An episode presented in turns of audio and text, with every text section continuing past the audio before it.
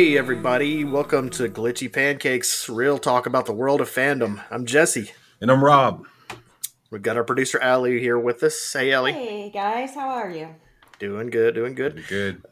Um, today, we have a lot of really interesting stuff to talk about and a very interesting person to talk about it with. We're going to be talking a little bit about the world's greatest detective, the Dark Knight, the Caped Crusader, Batman, and the psychology that makes him tick. Um, to talk about this with us, we have the author of hundreds of science fiction, mystery, and horror stories. He's worked in the comic book industry since 1986. Uh, written for Marvel, DC, Malibu, Caliber, Moonstone, and Disney, among many others. Um, nominated for the Eisner Award, written in a ton of Edgar Rice Burroughs properties, um, and just all over the place, and won awards for plenty of it. Um, we are really happy to have Martin Powell with us. Welcome, Martin. Thank you for having me. Appreciate it. Absolutely, absolutely. So, uh, what are you doing these days? First of all, just how are you? Uh, are you just keeping yourself busy in the in the studio writing, or in your writing shack? yes, I have a I have a studio in in the basement, sort of my own bat cave, I guess you could call it. uh, Nice. And um, uh, it's it's weird because you know uh, everybody else that I know are you know justifiably complaining about the the environment we're in now. And for me, honestly, I have to say, not much has changed. I mean, I, I, I, I basically live down there. I hardly ever leave the house.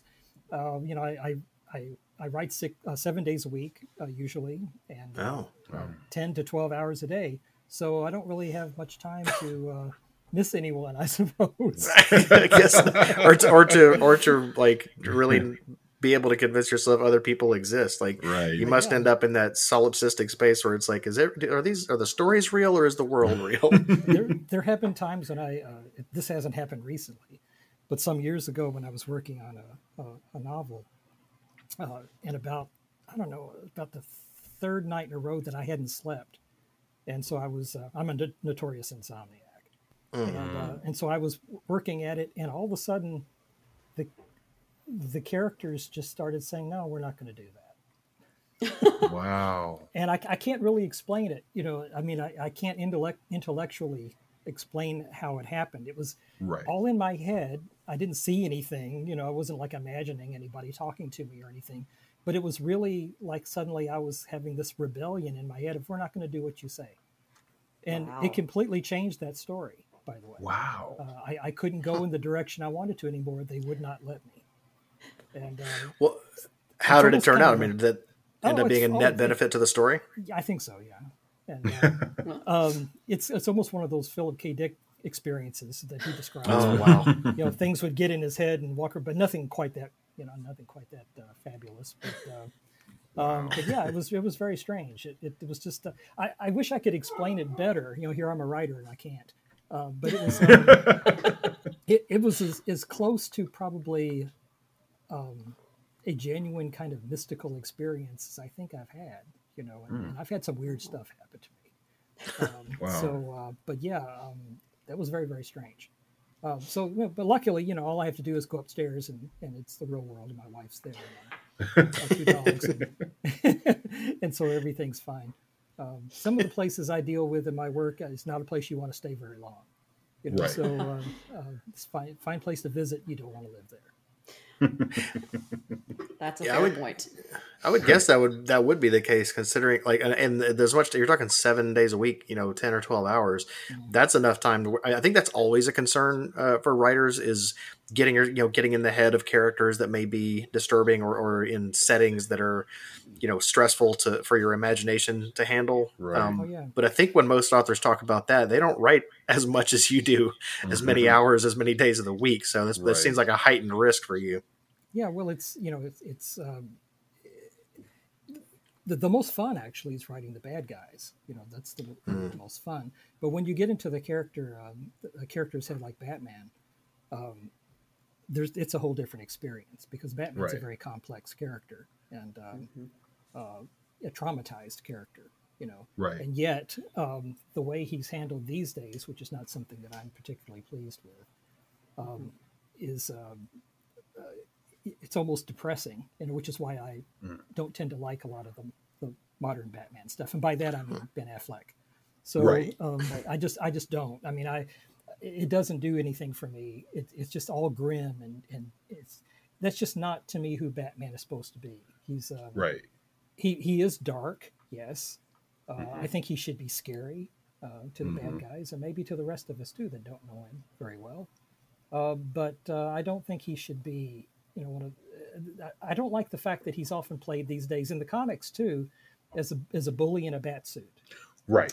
Hmm. I, Uh, I don't Right. like that. Batman should be better than us. Right. You know, um, he's and the way I've always kind of imagined him. Um, I mean, yes, I think in the very early days when he first st- started out, uh, I can see that he was very much Batman the Avenger. You know, and Mhm. uh, um, was out to beat up every, you know, I mean, hurt hurt bad any crook Right.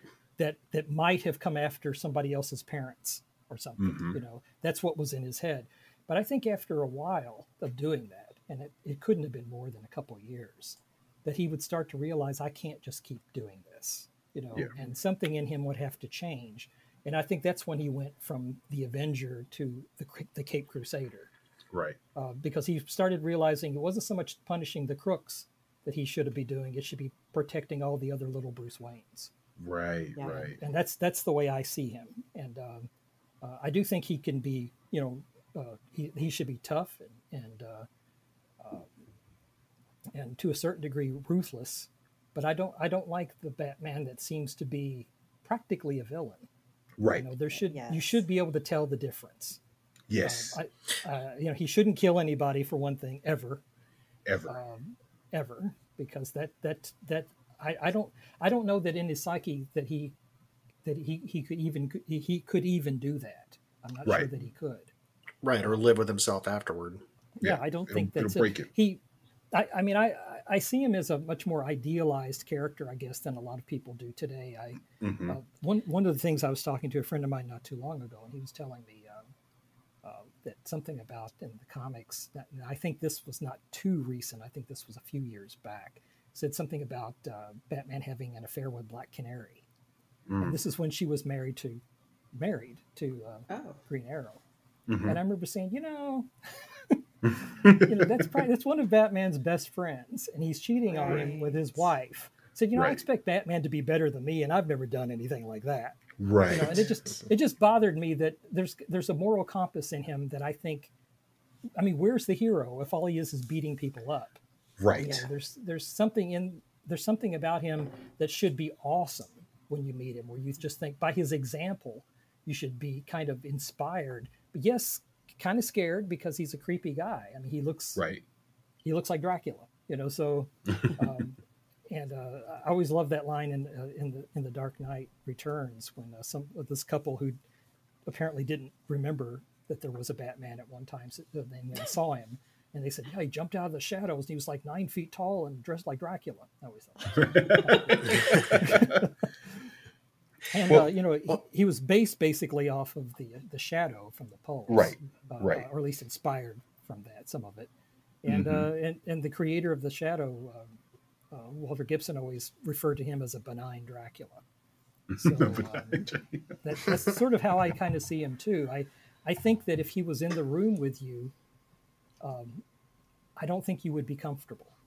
You know, Right. it wouldn't be like Adam West. You know, you wouldn't be like, "Hey, Batman, how's it going?" You know, I think it would be more like, "Uh, you can leave now." You know, it was kind of Right. thing. And there, there was a, a scene in one of the uh, Steve Englehart's Batman uh, stories, which is one of my favorite Batman writers, Mm. um, where he is coming in to talk to uh, Silver St. Cloud, Oh. and uh, he's uh, the, the female lead in, in those stories, and uh, that Steve made her smart enough to where she um, uh, saw Batman for the first time and said, "That's Bruce Wayne. I recognize his chin anywhere." You know, so, um, but still, he's coming in her window and she knows he's Bruce, and she still says, "Oh my God!" when he's coming toward her, and you know that's it. Should be like you're in the room with a wild animal Right. you know and Right. I, I think that's the feeling that his that that his enemies would have um, i like the fact that uh, that they're afraid of him because i think that's that's where he puts a lot of his energy is uh, he- Right. is making them afraid uh, that's a big deal if you can make them afraid of you Right. Yeah, right, and that's part of the inspiration that uh, you know for, for for the rest of us, you know, for the or for people who are non villains and people reading the stories. Part of the inspiration is that hey, there is that it's showing that these villains can be made to be afraid. You know, they can be beaten, they can be bested. And I think, I mean, people definitely have a fascination with villains. I totally understand that. Um, a lot of times, and like you said, they, they could be the most interesting characters.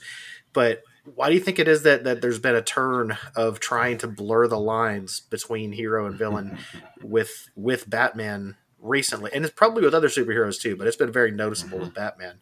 What do you think is, It is is. leading writers to, to want to blur those lines rather than keep him? I mean, he, he could be a very complex character without having to make him bad.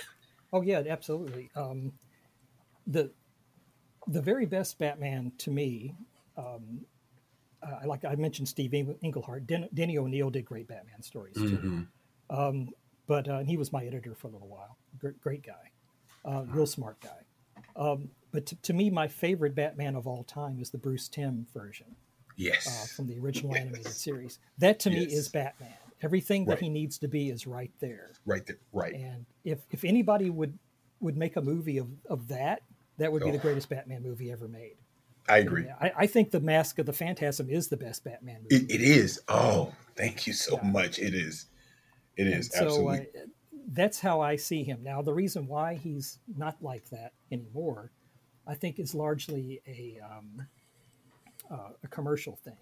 Um, Mhm. uh, uh, you know, Alan Moore writes Watchmen, which I loved, uh, Yeah. and for some reason, and it and it sells real well, and it should have.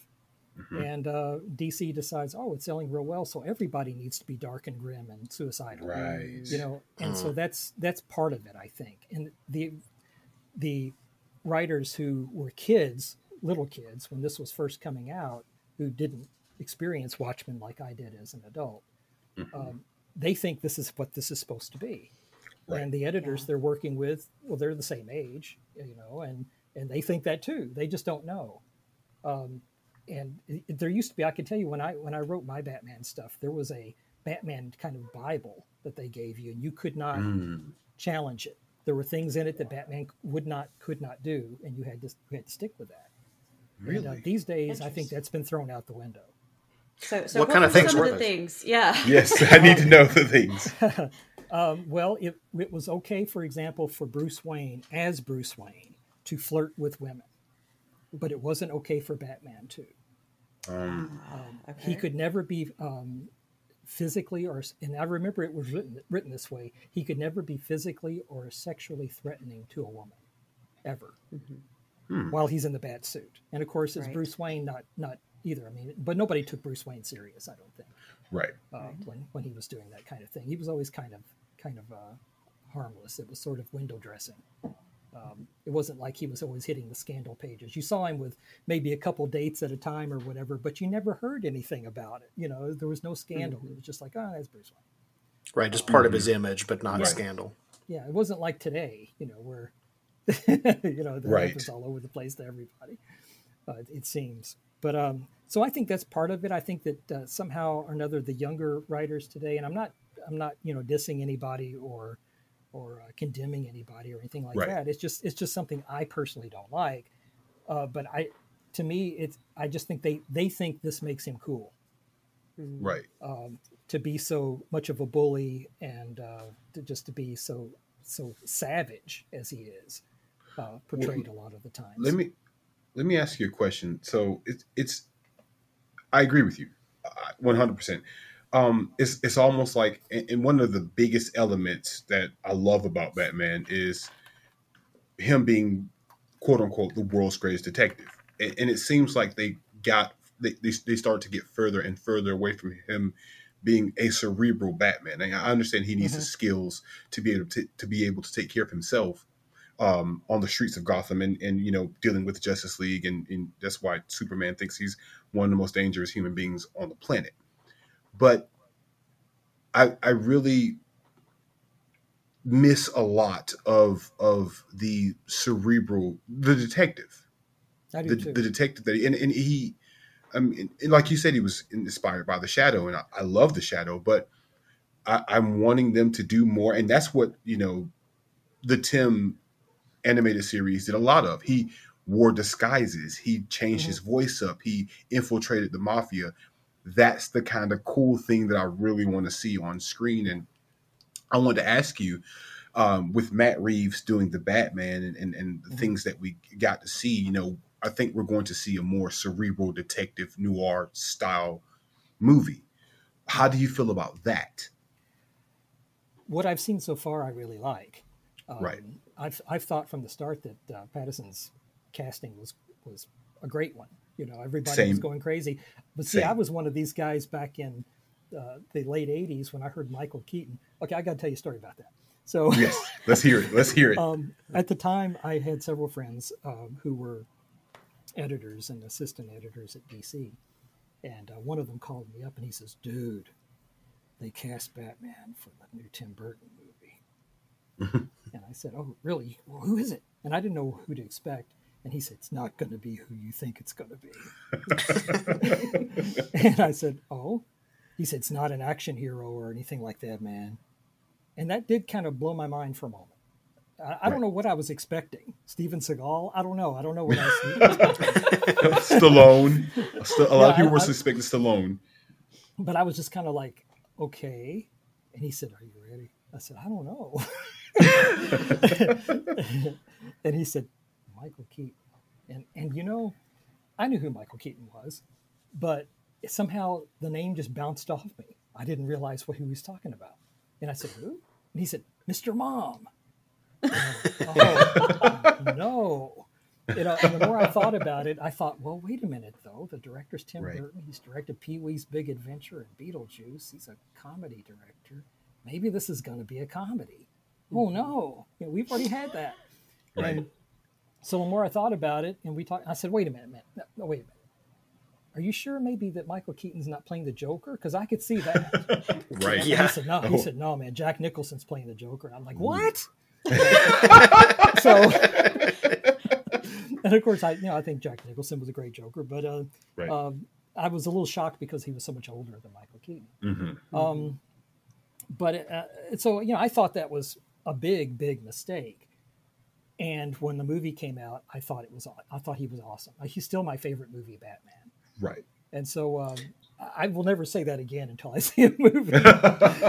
but but I still think uh, you know Pattinson. I think his he's uh, he's going to be fine. I think um, he I mean, he looks properly intense in what we've seen so Right. far. As little of it is it has been, and I've seen him in other things, and he's a very fine actor. He is. Um, He's, I- I he's got a lot of range and He and he's does. got he could portray depth and that's something Yes. that um you know if we're talking about the the psychology of batman you know we're talking about him going um you know how how writers and directors have have tried to turn him dark by like you said kind of making him a bully and he relies on, on brute strength and money pretty much um, Mm-hmm. Right. in a lot of these iterations but there's enough darkness to explore there obviously i mean everybody knows about the the tragedy of the wayne family Mhm. um, but there, there's dealing with his his own fears and various insecurities and things like that. That's that's enough darkness to explore. Like having him without having without him having to become a bully externally.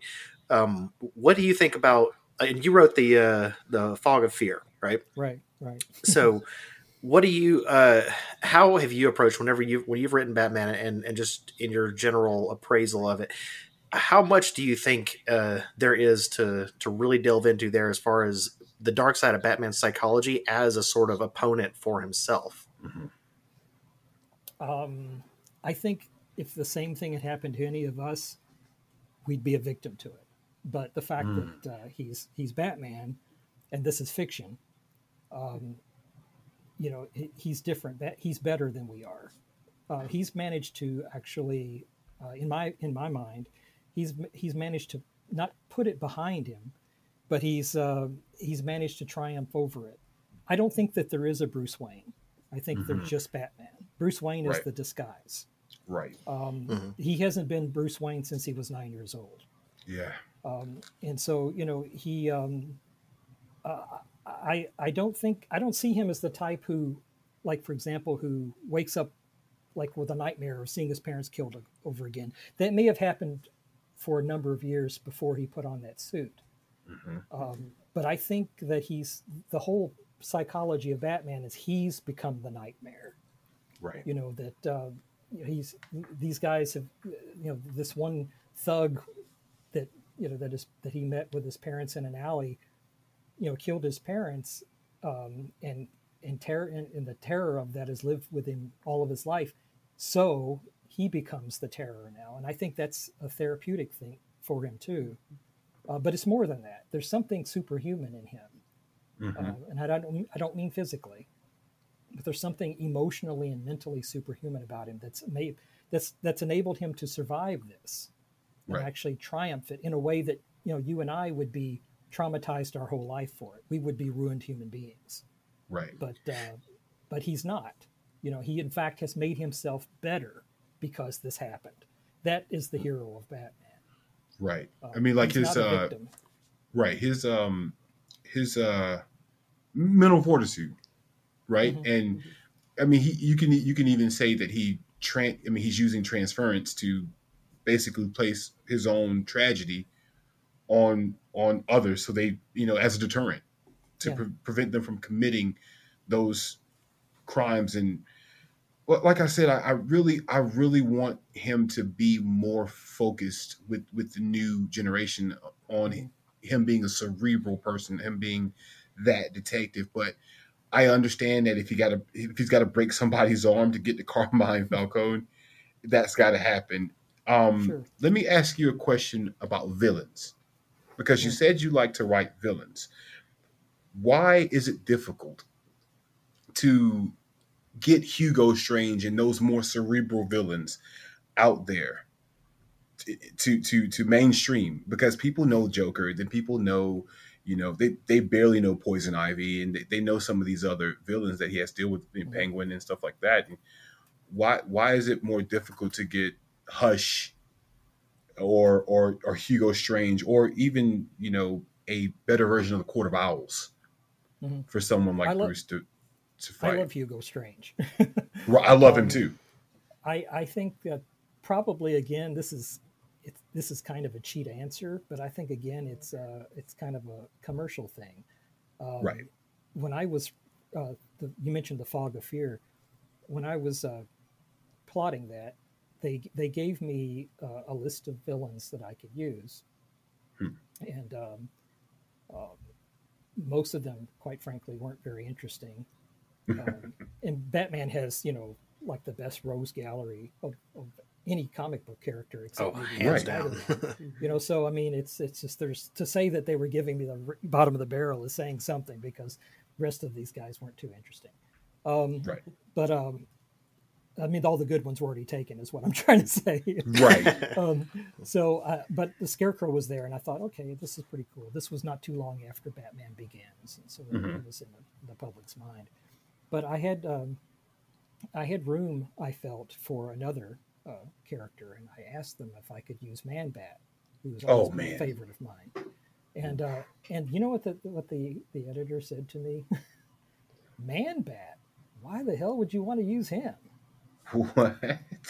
and I said, well, because he's a Batman villain kind, villainish kind of, not villain kind of character. It's really kind of, he's the Wolfman with wings. He's really interesting. Um, Yes. And he's like, but, you know, and I could tell that that he just was not into Man bat at all. And so they weren't even. But you know, finally he said, yeah, fine, whatever you do, whatever you want. So I did. um, but I think the reason why um, we don't see Hugo Strange in a movie. Um, is probably because somebody in Hollywood thinks that the public will consider that too cerebral and too smart. Huh. You know, they'll think that they, they're always they're always underestimating an audience's intelligence.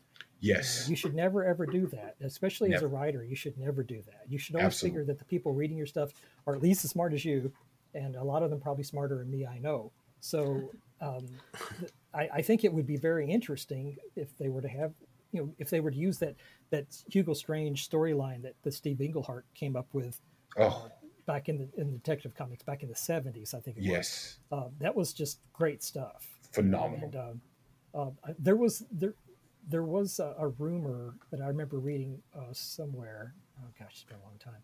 Uh, that back on the Adam West TV show, that they had actually at one point considered Boris Karloff coming on the show as Hugo Oh. Strange. Oh, that Oh, would have been wow. Oh my Which- god. I can't imagine. Would have been really cool. And Boris was still alive. This was 1966, I think, and Boris lived. Uh, he died in 1969. Um, but uh, I think it would have been really cool. It didn't happen.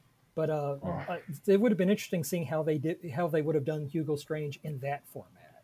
Right. You know, Now, um, I do want to give a, a respect to BD Wong for his portrayal on Gotham.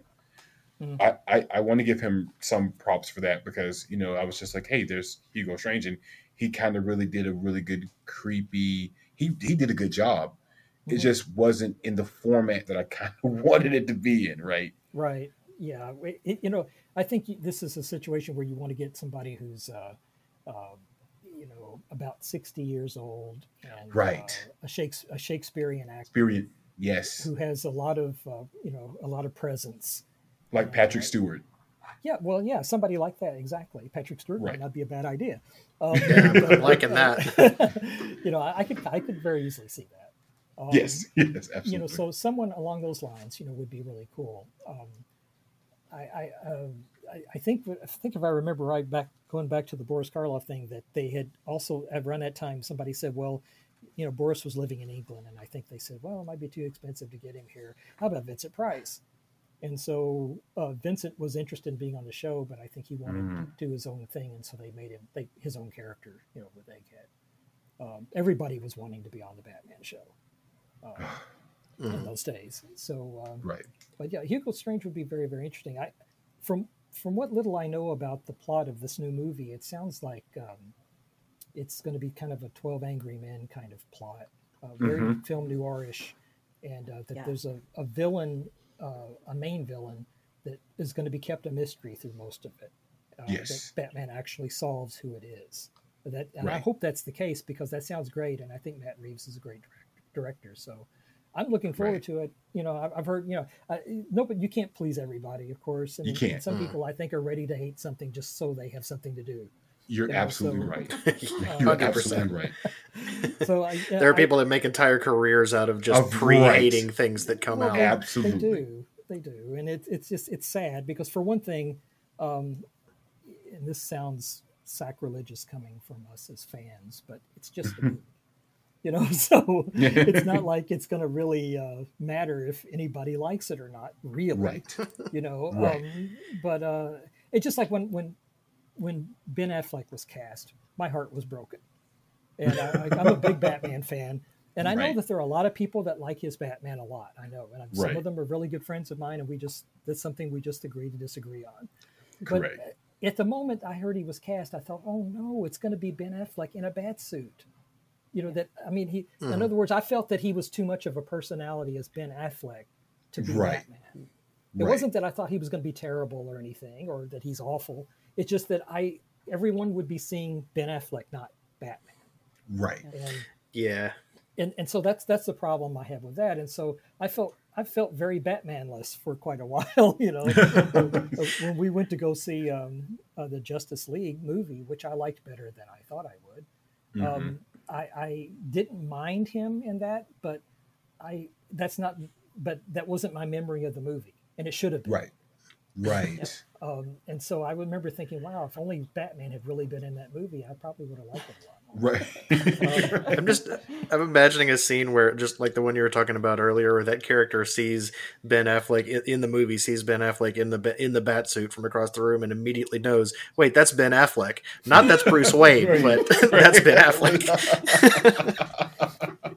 you know, and, and if, if he had if he had been cast um, as a lesser known actor, you know, I, I th- it was just a problem with me. I mean, that's what I that's Right. what I keep telling my friends that are defending him so much. I've said, look, look, I'm not saying there's anything wrong with him. I'm just saying there's something wrong with me. I couldn't I couldn't see him as as as Batman.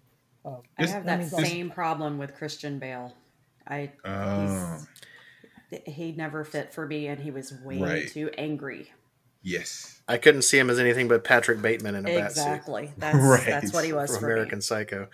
Right. Yeah, that's uh, it's interesting that you said. I noticed one thing that you said there was that um, you, you- it may come off as sacrilegious to some people to, to point out that hey, it's just a movie, you know, or it's just a comic. That we actually, I think all of us. I don't want to speak for Allie and Rob, but I believe all of us feel the same way about that, which is that that's totally fine. That's how we see it too. Yes. We love this stuff enough to record a podcast about it and go to conventions and throw a convention about, Right. about these things. But we really love them.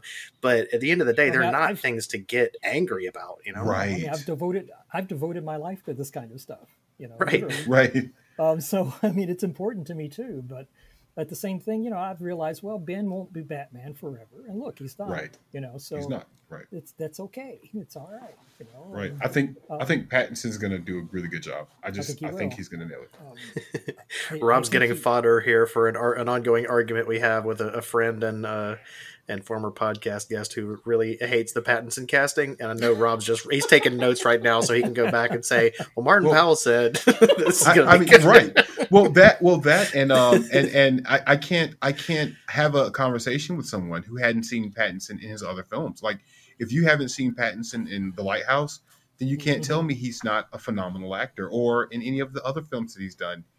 You have to. I'm, I love film, and I also love comics. So when you merge those two things, I'm going to be critical of the film itself, separate from you know the plot. You know, so I think that you know Matt Reeves, and I, I agree with you with Ben Affleck. I liked him because I liked his presence and I liked the suit, and I thought there was something, but there were things about it that I didn't like at all. Um, specifically Amy Adams as Lois Lane. That just doesn't fly with me. I'm gonna always have an issue with that, Martin. Like a big issue with that. But but but there there there are things about Affleck's Batman that you're right. I didn't really. I, I felt that they were dumbing down things, like you said, for commercial purposes, Yeah. and and that's it's, it. not, really that's through no ruins. fault of his. You know, I mean, right? It's not um, he, he was playing the part as scripted and directed. exactly, so, and it ruins it. um, it ruins it. It ruins the property. It ruins the the even sometimes it ruins the future of the properties. You know, like X Men and, and things of that nature. When It can temporarily kill interest in it. Yeah, they, it can, Sure, it certainly can. can. Well, you know, George Clooney always took took took the blame for Oof. destroying the Batman Oof. franchise.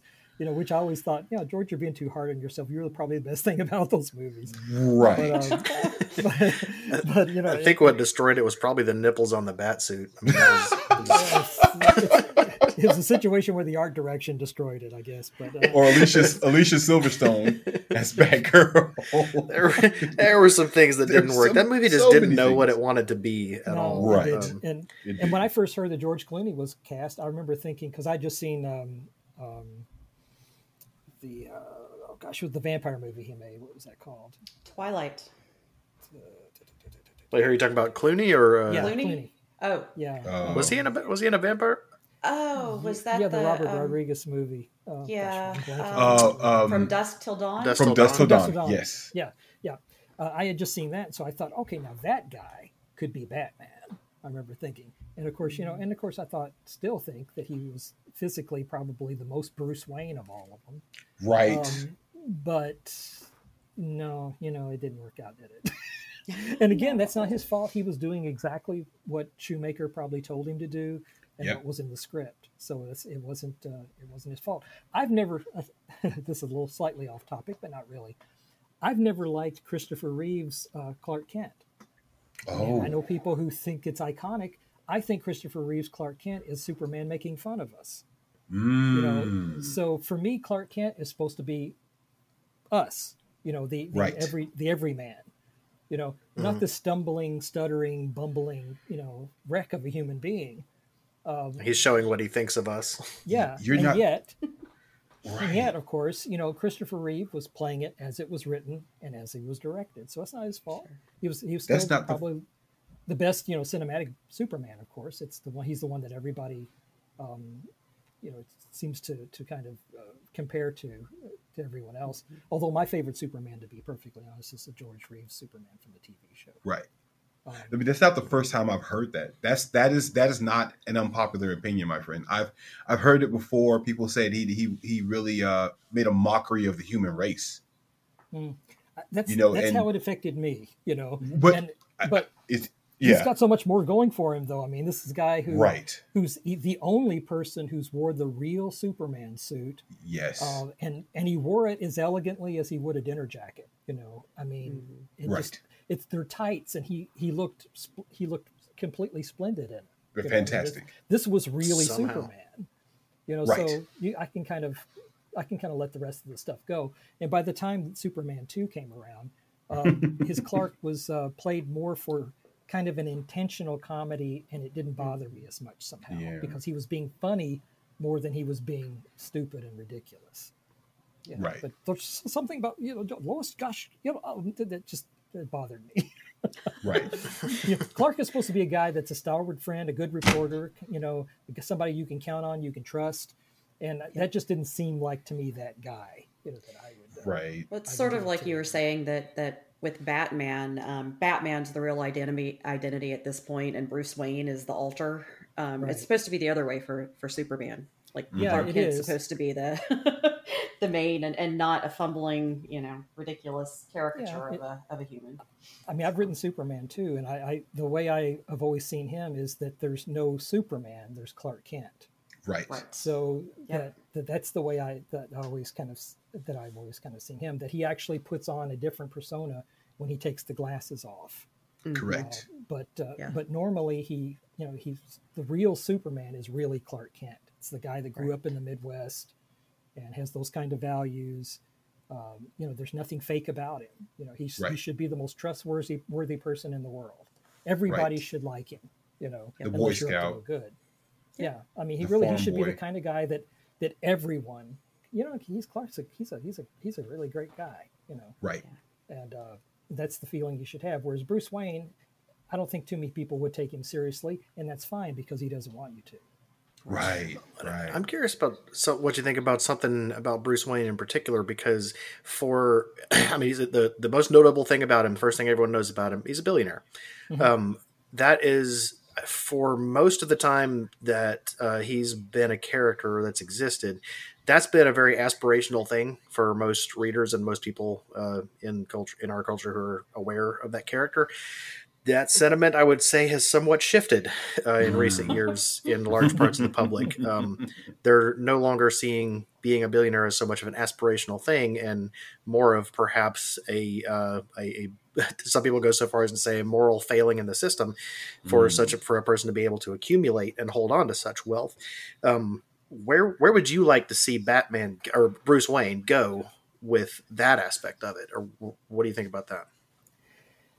Um, I'm not sure how well this would go in the comics and how long it would last. Um, but I've always felt that um, when you're showing Gotham City and you're establishing that Batman has been there for a while, uh, the new movie uh, supposedly is is like Batman Year Two, Mhm. so it's still a mess, you know, basically. Um, Right. But but if let's say he's been Batman ten years, uh, which is probably close on about as long as he could do it Mhm. um, physically. But let's say he's been uh, Batman s- six years. Um, I don't. I think Gotham would be one of the safest cities in America. Right. Um, you know, I think that you shine that light at night, and the bad people go creeping back in the shadows. Right. Um, you know, I, I that that's sort of what I would like to see. That he, that that he's you know you don't know where he is. He could be anywhere. You know, and so that actually after a while has had an effect. And I also see would like to see Bruce Wayne, and who's to say he doesn't do this anyway? Uh, but I would like to see him doing more, uh, uh, be more being more of a humanitarian. You know, buying Right. buying up the slums in, in Gotham and and uh, um, you know, refurnishing them as lower lower rent, you know, for people who can afford it and things like Yeah, that. Yeah, low cost housing. Using his using his wealth for that kind of thing. And who's to say he doesn't? I mean, he he doesn't. He may seem to live in splendor, but you know, he doesn't enjoy his wealth. Hmm. Yeah, I, I don't think he does that. I think he I think he has other people do that for him, but I, I think for the same reason that people dismiss him as just a rich dude that, that, you know, I think he doesn't want that to be known about him because they want he wants people to say, Oh, look, he wrecked a car, he wrecked his Ferrari and bought a new one. He they want he wants to distance himself from anything Yeah, quote unquote good.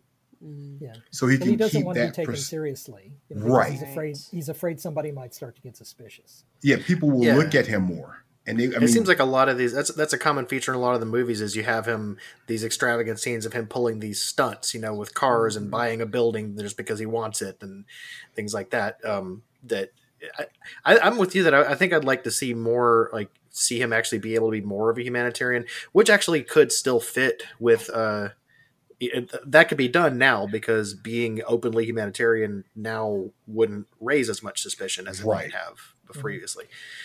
Well, and I Um, kind of think that maybe in previous iterations, Batman was seen, and maybe not Bruce Wayne, but Batman was a humanitarian. I mean, he that was his before we hit the Christopher Nolan, you know, dark Batman.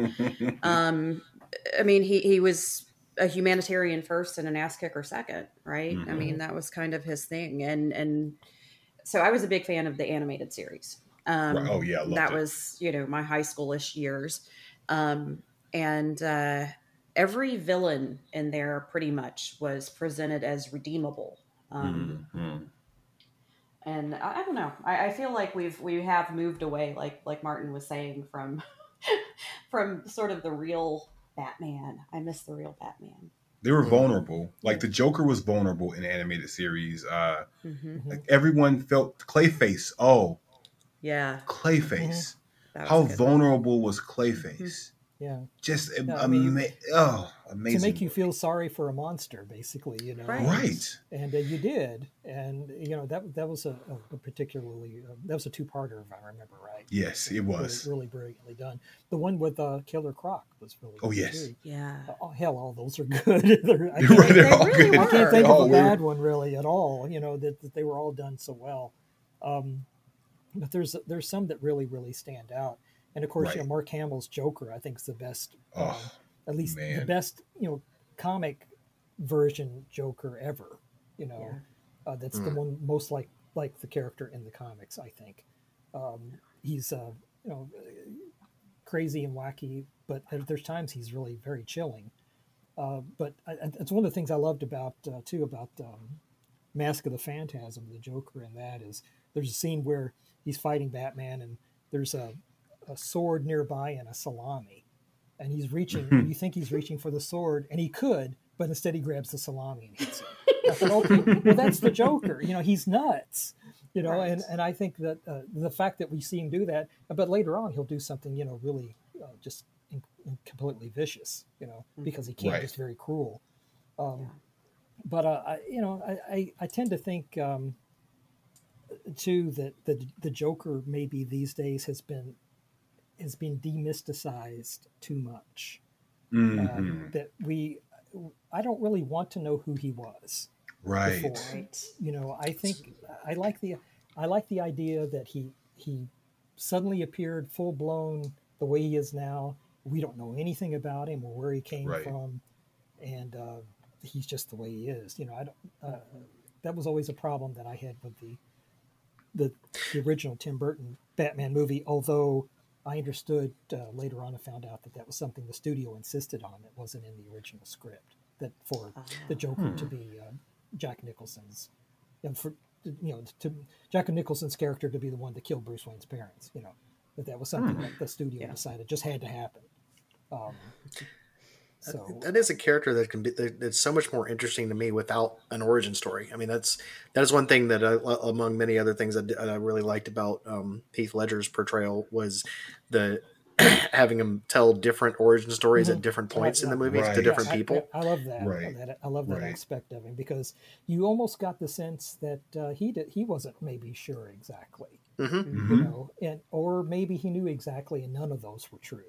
You know. Right. Uh, maybe none of them had the, the that that uh, touch of uh, of romance and uh, dangerous glamour that he was giving them. Maybe it was something really kind of stupid, you know, Right. that happened to him, and uh, he he was building on it each time to make himself feel better, lie him to himself. Right. Um, They know, left those possibilities open. That was that's what works so well about it. Yeah. I'd like to see him portrayed in the movies sometime as actually looking like he does in the comics. Uh, I mean, very gargoyle-like and very ultra thin, and uh, Mhm. you know the Mhm. way uh, the way Dick Sprang and those guys drew him back in the day. Um, Like the Laughing Man.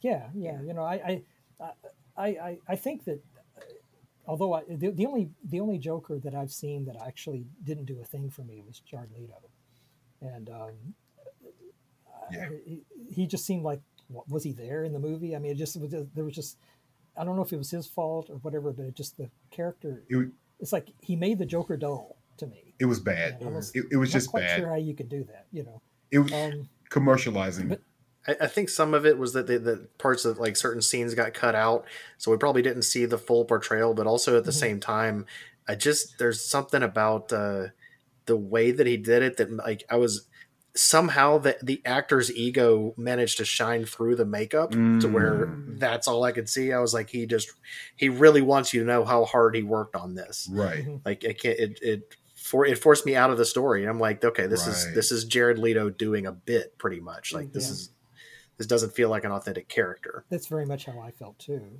uh, Right. watching it. And um, you know, Heath Ledger to me is still the best movie Joker. I don't know that I would say he's the best version uh, of the character from the comics. I don't think he is. Right. Um, you know that that to me is still the one from the animated show, which uh, Yeah. which wasn't compromised at all. That's that's the Mhm. character pristine as he's presented in the comics since he's since he was in the first issue issue of Batman number one, you know, back in 1940. Uh, that's the way the Joker was portrayed. Uh, he got more and more ruthless and more dangerous as the years went on. It's true. Uh, but he's pretty dangerous in that first Batman story. A lot of people forget. I mean, he's killing people left and right, and they all have the Joker Mhm. grin and all that. Uh, something that I missed a lot in the Ledger version. Yeah. Um, right. but um, but you know, also though it's nice to think that we can have a Batman movie without the Joker. I think maybe we've Right. seen enough of it for a while. it can be done. Yes. it It's like be you said, done. his his rogues gallery is is ridiculous. I mean, you can Yeah. that's that's a deep well. You can go back to that a lot of times for different Yes. stuff. Do, do we really need Lex Luthor again in a Superman movie? You know, that kind of No. Right. So, uh, um, but even though Superman's rogues gallery is very very limited, Right. uh, you would you wouldn't think it would be, would you? But it is. There's not much By now, you'd there. think there would be more. Yeah. Yeah, Who, who would you like to see villain wise in a Superman film? Parasite. Oh Ah. yes. Oh yes. I like who I- it. That's who I used in my Superman story. And again, Oh. the, the editor when I said when I when I asked for the Parasite, they said, "Why do you want the Parasite?" I said, "Well, it's a Jim Shooter character. He's really cool, and it'd just be an honor to write him." Oh well, okay, I guess. Oh, nobody else wants it. You know, they really weren't interested at all. You know, and so I, I don't think they really knew who I was talking about, to be honest. Um, so, uh, but I got you know, and I also put Supergirl in my story too, and that was another one I had to fight for. And What? This was about a year or two before the Supergirl TV show started, and so she wasn't, you know, what she is now, um, uh, uh, as far as popularity goes with the public. But still, you know, I always loved Supergirl. I always thought she was a lot of fun, and she was Right. especially well handled in Bruce Bruce Timm's, you know, Justice League and all that yes. uh, I thought, and that's the version I used. And um, but yeah, they were like, "Why do you want to use Supergirl?" I thought, "Oh gosh, well, do we have to do this again? Just explain to you why we why I want to use Man Bat." You know, so yeah, so um, it, it's it's crazy. They um, it, it's an instance where a friend of mine years ago who worked at Universal Studios, I asked him, I said, "How come Universal doesn't make more um, make, make new movies of their monsters that are so popular that I love so much?" And he said, "You know, they don't realize what they've got." And Mhm. I think that in a lot of ways, that the comic books um, these days, um, well, I'm going to get a lot of work from them from saying this, aren't I? Um, I think that, I think that the um, that's okay. Um, I think that the comic book companies these days um, uh, don't really fully realize what they have, and uh, a lot of times they they're working on a oh gosh, I don't know if I should say it this way, but I can't think of another word, so I'm going to. Well, yeah, I can think of a milder word. Um, the, the, they're working on a on a weaker imitation of an original. I was going to say bastardized, but that's okay. Um, and um, that that has been lost to time because you know for some reason Americans are great about not wanting to know anything about history. And so Mm. it's, it's, it's it's lost to time that Batman's not a brute in a bat suit, that Superman's not grim and kills half of Metropolis during a fight. You know, it's kind of lost to time. Uh, they they just want to know what sells. And yes, money, making money is important, so you can continue to make movies and pay all the people and all that. That's important. But I think that you know, a character like Superman and Batman um, are really the the only things that we have going on these days that are, are kind of modern myths. And, Mhm. and for that, Yeah. I think it's important. I think you know, this myths are something that mankind has always had. You know, human, humankind has always had you know Hercules and and the Gilgamesh and, and all these things. And and today we have you know the Marvel universe and DC basically, basically those two. There's Yeah. others too, but those are the main ones. And uh, they're I think they're important for that regard. Yeah. I think they can be inspirational. I think they. Um, I mean, look look at uh, Chris Evans' performance as Captain America, which I Absolutely. think borders on being spiritual. almost. Yes. Oh Yes. You know, I mean, he, he gives a you beautiful thing. There's- it is. I, I mean, there are people, there are adults like us. Will I mean, I sometimes will think about in a difficult situation. It, it can help me to think, what would you know, what would Steve Rogers do in this situation? Right. it's a great example. and you know, and I can think of a lot of different uh, of of directors or producers that would have said they, they could have said that what he did with the character would have been dull or a Mm. milksop or something, you know. But he was right on target, you know. Right. They could have made Captain America a, a bully in the red, white, and blue, Oh, but they horrible. didn't. They made him something very. They made him something that really, I think, um, transcended the comics. Right. Um, Yeah. and, and that's a, so. that's a rare thing to happen, and, and I know a lot of people will hate me probably for saying that. No, I'm not trying to take anything away from uh, Joe Simon and Jack Kirby, right. but I really think that that Captain America really came to life uh, in, in in the public consciousness from Chris Evans in those movies, not the comics. right. Um, Let me um let me ask let me let, us take a back break for just a second. So like earlier we we mentioned that I mean you have a massive amount of work and a massive catalog of works that um we I can't wait to dig into personally. I know we can't wait to dig into. Mhm. Um, but I want to ask this particular question before we wrap up. Uh, in the middle of this pandemic, uh, could you tell us a little bit about World of Viruses? Oh, the world of Viruses. Um, Yeah. Sure. Um, well, it was a, a series of it was an, it's an anthology, um, a series of uh, individual comic book stories that uh, were put together to form a graphic novel, at least a graphic novel in length. Um, And basically, what it uh, the the purpose of it it was um, it was put together through a government grant uh, with the University of Nebraska, and um, Wow. the idea was to take uh, it, it had a it had a panel of um, scientists um, that I worked with um, who decided between them pretty much uh, what would be the most interesting viruses to present to the public in, in uh, a dramatic sense, and they they left they Mhm. left the drama up to me, but um, Mm. um, and there were some suggestions I made too, but obviously they would know this better than, than me. Although I do have um, some um, actual training in science. My my formal education is actually in paleontology, so that's Okay. has nothing to do with viruses. But there you go.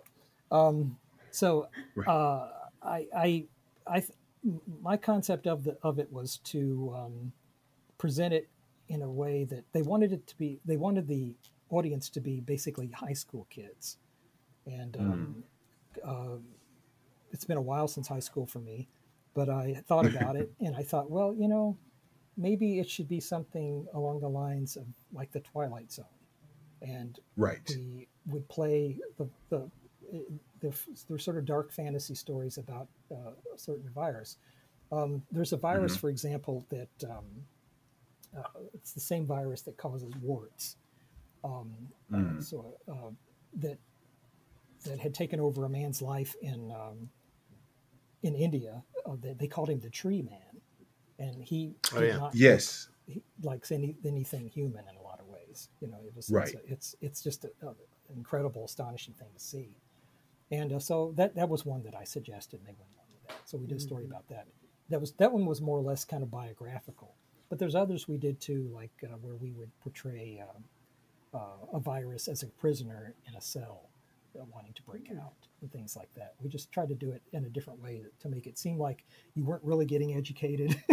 Right, right. Perhaps enter- entertained, and it went that way. We did one story too that was very much like a Jack Kirby giant dinosaur, uh, giant monster story with a virus because there that one involves a virus that's actually beneficial to the environment.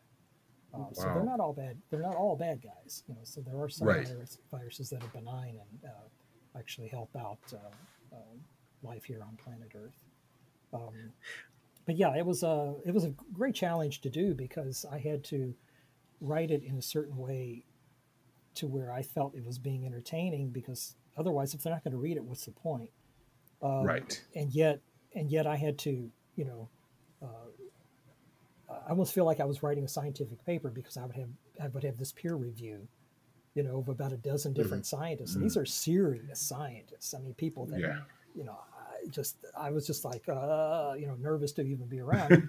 and they um, uh, they you know uh, well one of them didn't understand. For example, okay, for example, you probably won't listen to this.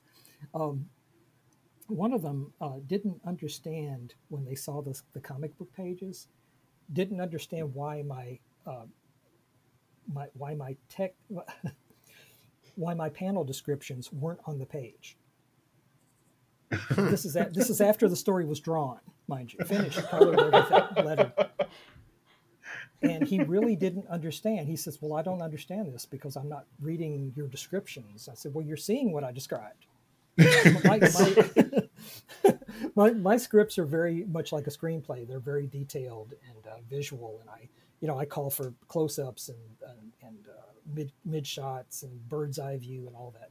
And sometimes the artist will go along with what I. Usually they'll go along with what I direct, but sometimes they have a better idea. They're artists, right? So uh, they'll go along with it. It's almost always better than what I come up with. Um, but this guy expected, you know, to see all this text, and it was one of the greatest challenges professionally I've ever faced to explain to him why it wasn't there. Right. you, you never think of having to actually explain the the basic premise of a graphic of a novel to right. begin with. Yeah. Like, right. And he, and he confessed that he had never read a comic book in his life. Oh. Mm-hmm. You know, and so I thought, oh, and, uh, and uh, there, there, were a couple others there that there were a couple others there on the panel that that hadn't either, uh, and one of them did ask me how he should read the panels, like you know where nice. to start and that kind of thing. And once I once I explained it, he said, "Oh, well, of course." And then I could tell he felt a little foolish, um, but uh, you know, for asking that. But I said, you know, you guys seriously, I said, take the things home and show them to your kids, and I'll bet they will have no trouble with it. Right. Yeah. well, I guess it was kind of cool that you got to school scientists and how to read comics. That's an amazing thing. You only only only you can say that. I, I had I to school. I don't, know, I don't know that I felt that way at the time. I was I was kind of uh, I was kind of terrified, and uh, I felt it was a project. It was a project that lasted a lot longer than I thought it would, and boy, I was right. glad when it was over. I'm glad. I'm very glad I did it, and I'm proud of the book. Uh, it it, uh, it it won an award and so on and so forth. That's great, but um, I it, it was it was some it worked some different muscles in my brain that I didn't know that I had. And nice. I'm not sure. I'm not sure that I've retained them, if you know what I mean. That's hard to do, and that, folks, is the process of peer review for graphic novels. it, it, was something I know, and the final step before. of which is showing it to the scientist kids. Yeah. It's, right. it, now I, I, can't say much about it, but I, I, I will say that I'm doing another one. It's not. Ooh, okay. It doesn't have anything to do with viruses, but it is ah. another science-oriented graphic novel, uh, also for the University of Nebraska, uh, funded by a government grant, and uh, it's uh, it's um, a lot more interesting and a lot more complex. Um, so it's a lot more of a challenge than the. the, the uh, so next time you guys talk to Ooh. me, I might might not even be this coherent is what i'm trying to say. Well we, we, want to talk to you again for sure. I can't right, wait to absolutely. i can't wait to see that. Um yeah. where so where can people keep up with you online and, and stuff? So if they want to see when you can announce that new thing you got coming up. Well I, I the easiest way to probably find me is on facebook and it's, it's just martin powell and it's it's pretty obvious it's me. You'll see dinosaurs and monsters okay. and, and uh, lots of pictures of my wife and my dog and me so yes. oh. I should say. Yeah. Um, and then um, uh, the other way is um, uh, uh, just to, uh, on Amazon. To, uh, I have an Amazon authors page, and just type mm-hmm. in Amazon author Martin Powell, and it'll take you right to that page. It's got most of the stuff that I've done in print, although not nearly everything. Um, I don't have everything I've done, so yeah, that's I, I, looked at it earlier yeah. today. It is it is a it's quite a list. It's quite a page. So yeah, well, you can find Martin Powell on the on his Amazon authors page. There's well, people, a people at cons will come up to me sometimes and drop a book in front of me to sign, and I'll say I didn't write this, but I did. I just did. so that's amazing. so so just just sign it. Just if they put it in front of you, just sign it. Sign it. Just assume they know what they're doing. It's like you said. Don't underestimate the intelligence of the readers, right? So just- No, no, no. they must they know, know. better than me. You know, obviously, obviously they knew better than me. 'cause I- Martin, you do know this is now going to be my challenge. Every time I see you, I'm bringing something bizarre for you to sign. I'm going to be like, "Hey, here's this King James version of the Bible. I'm pretty sure we got something in here." It's just going to I get weirder actually- and weirder. I actually Yeah, uh, one time somebody did bring in a, a comic book that I had. It was something really early on that I did. I mean, like when I was just starting out, that probably had a print run of a couple hundred issues. Is all you know. And Wow. uh, I, I had never actually seen it before. Wow. You know, and I completely forgotten Wow. about it. I mean, just utterly forgotten about it for over twenty years. And uh, they said, "Here you go," and I was like, "What in the hell is this? You know, looking at it, this is this looks like a piece of crap." You know, and then I opened it up and I'm like, "Oh." All right. That's my name. Yeah, so, so yeah, was- Must have done this. Yeah, we're definitely gonna have to have you back on because the other, the I mean, you've got all the stuff you've done with Sherlock Holmes, and we're gonna do, we're gonna be doing some episodes on Oh, Sherlock Holmes. boy. The stuff you've done with the Edgar Rice Burroughs properties, and just like yeah, we've got a lot more to talk about. But Oh, thank you for stopping by today. This Oh, has thanks. been really Thanks. really fun talking about. Thanks very much for asking me. I never get a chance to talk uh, professionally about that, so I was really happy Oh yeah, Nice. no, it's it's Nice. interesting, and hell, we could probably even do a part two just on Batman. But yeah, it's Yes. it's been great. Thanks for uh, telling everybody where to find you. We are, um, like you said, just look at you know Facebook or uh, find Martin Powell, Amazon. Look up the, our, on the author page for Martin Powell and get some of those awesome graphic novels. There are plenty to choose from. right. Um, and for everybody listening, thank you for joining us to listen in uh, another episode of Glitchy Pancakes. We hope you have enjoyed it. Yes. You can find us online. You can stream our episodes uh, directly from glitchypancakes.com or find us on your favorite podcast app. We're on all of them. You can follow us on Twitter or find us on Facebook at Glitchy Pancakes. Um, I personally am at Jesse underscore A underscore Adams on Twitter. Uh, Rob, where can they find you? You can find me on uh, Twitter as at EI Blackout. That is I A I B L A C K O U T. Or I'm on Facebook, just Rob Gilmore. Um, and Allie, where can we find you? Uh, you can find me pretty much as Allie911 everywhere. Um, and I will just put a quick plug in. Um, my biggest project generally is the Multiverse Convention coming up with a multi virtual uh, in Yes. October. So come join us, it's free. Lots of really right. cool activities. What dates, Yep. Allie? Um, that is, go ahead. 16th through 18th. Uh, it'll be 16th through online and free. Yes. yes. check out all the stuff at multiversecon.org. That's where you can find all the information. We're about to start putting a lot of news about that, so uh, follow Yes. Multiverse on Twitter, Facebook, elsewhere, and uh, get all the news about it. It's going to be a lot of fun. Um, I also um, wanted to remind everyone if you have suggestions for things you want to hear us talk about or people you want us to have on, That's email right. those to cakespod at gmail, C A K E S P O D at gmail. And that is it for us. Thank you, everybody, for listening in. Thank you once again, Martin Powell, for joining us. We will definitely want to have you back on to talk Yeah, more. absolutely. And everybody, have a great evening, and thank you very much. See you later. Thank you. Take it easy, people.